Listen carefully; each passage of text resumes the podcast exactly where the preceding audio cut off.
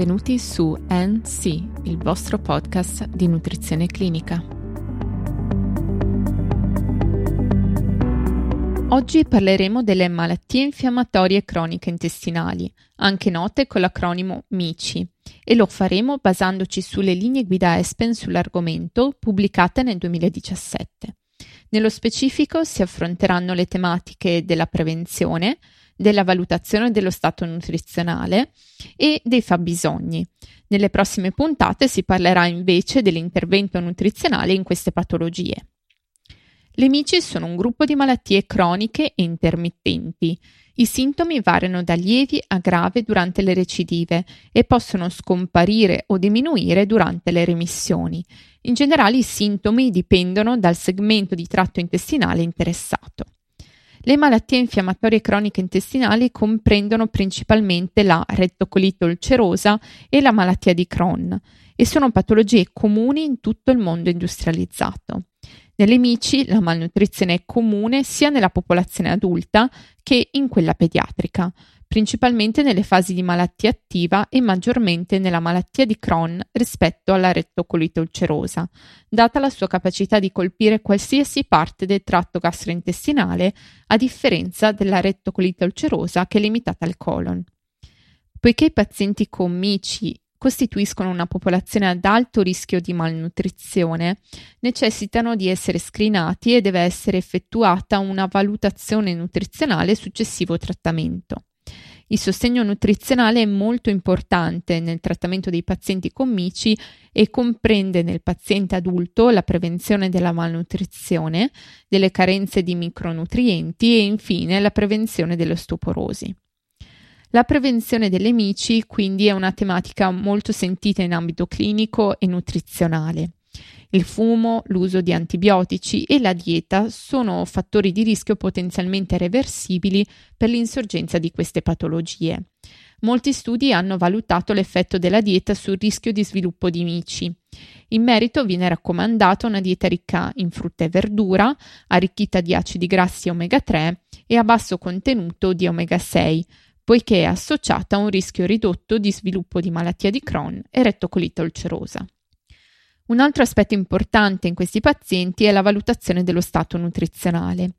Come detto inizialmente, gli adulti con MICI presentano infatti un aumento del rischio di malnutrizione, con deficit più comuni nei pazienti con malattia di Crohn rispetto a quelli con rettocolite ulcerosa i pazienti obesi possono presentare deficit poco evidenti, come una riduzione della massa magra, che possono comunque essere diagnosticati con metodiche come la misurazione dello spessore delle pliche cutanee. Ovviamente i pazienti con MICI attiva, in particolare quelli la cui malattia è scarsamente responsiva alla terapia medica, sono a rischio più elevato di malnutrizione. Questo aspetto assume importanza anche perché i pazienti malnutriti con MICI hanno maggior probabilità di ospedalizzazione in urgenza e ricoveri ospedalieri per infezione. Viene quindi raccomandata, una volta documentata la malnutrizione in questi pazienti, che venga adeguatamente trattata in quanto associata a peggior prognosi, aumento del tasso di complicanze, di mortalità e peggior qualità di vita. Inoltre, con il trascorrere del tempo, i pazienti con MICI tendono a sviluppare una riduzione della massa magra a favore di quella grassa, con tendenza all'obesità. Ciò può verificarsi a causa di un'assunzione dietetica inadeguata, di un aumento di velocità del turnover proteico e della perdita intestinale di nutrienti durante le fasi di attività di malattia o per effetto dei trattamenti. Quindi è importante sapere che in generale il fabbisogno energetico di questi pazienti è simile a quello della popolazione sana, pertanto l'apporto dovrebbe essere in linea con quest'ultimo mentre il fabbisogno proteico è aumentato nella malattia infiammatoria cronica intestinale in fase attiva e gli apporti vanno incrementati a 1,2-1,5 grammi chilogrammo di peso corporeo al giorno negli adulti, invece in fase di remissione tale apporto non è aumentato e quindi dovrebbe essere simile a quello raccomandato per la popolazione generale, ovvero un grammo per chilogrammo di peso corporeo al giorno. Nei pazienti con difficoltà ad alimentarsi però se impossibilitati a farlo, la somministrazione di nutrizione enterale con formule a composizione alimentare o polimerica come trattamento esclusivo della malattia di Crohn o come terapia di supporto nutrizionale contribuisce a ridurre la proteolisi e il recupero di massa magra. Il monitoraggio delle antropometrie fornisce informazioni su quali pazienti sviluppino perdita di massa magra e pertanto possono trarre beneficio della supplementazione nutrizionale. Infatti nei pazienti che assumono steroidi o sono a riposo intestinale, la nutrizione enterale può esercitare effetti favorevoli sul turnover proteico senza conseguenze negative sull'attività di malattia. Oltre ai fabbisogni di macronutrienti, anche quelli di micronutrienti assumono importanza in questi pazienti. Infatti sono soggetti a deficit di micronutrienti a causa delle perdite intestinali da diarrea e assunzione dietetica inadeguata da anoressia associata all'attività di malattia.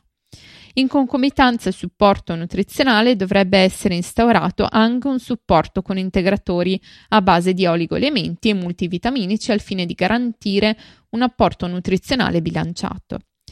Nell'interpretazione dei risultati delle analisi di laboratorio inerenti ai livelli ematici di micronutrienti e oligoelementi è importante considerare che molti valori sierici o marcatori dello stato nutrizionale nella fase acuta di malattia possono aumentare o diminuire come parte della risposta infiammatoria. Per esempio, la ferritina e il rame aumentano mentre i folati, selenio e zinco si riducono in corso di infiammazione. Le conseguenze del deficit di micronutrienti includono anemia e fragilità ossea. Quindi i pazienti con MICI dovrebbero essere sottoposti a screening periodico regolare per deficit di micronutrienti e specifiche carenze dovrebbero essere prontamente corrette. La supplementazione marziale è raccomandata in tutti i pazienti con MICI in presenza di anemia da deficit e l'obiettivo della supplementazione è la normalizzazione dell'emoglobina e dei depositi marziali.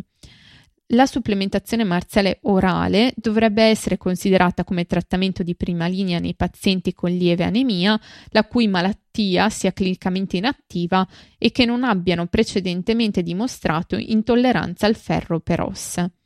Invece, questa supplementazione per via endovenosa dovrebbe essere considerata come trattamento di prima linea nei seguenti gruppi di pazienti: mici in fase attiva, pregressa intolleranza al ferro per bocca, presenza di emoglobina inferiore a 100 grammi su litro e infine necessità di agenti stimolanti l'eritropoiesi. In sintesi, cos'è importante ricordare? I pazienti con MICI hanno un elevato rischio di malnutrizione e in particolare nella malattia di Crohn. Il fumo, l'uso di antibiotici e la dieta sono fattori di rischio potenzialmente reversibili nell'insorgenza delle MICI. Il fabbisogno energetico in questi pazienti è simile a quello della popolazione sana, mentre quello proteico, in fase attiva, è incrementato a 1,2-1,5 grammi chilogrammo di peso corporeo al giorno negli adulti, altrimenti 1 grammo chilogrammo di peso corporeo al giorno. Nella nutrizione interale sono da preferire miscele alimentari e polimeriche, le carenze di micronutrienti sono comuni in tutti i pazienti, quindi dovrebbero essere sottoposti a screening periodico regolare e infine a correzione delle carenze dove presenti. Per oggi è tutto, vi do appuntamento alla prossima puntata. Ricordo che nelle note della puntata sono disponibili le fonti citate. Per qualsiasi informazione potete contattarmi all'indirizzo email info-nhcpodcast.net.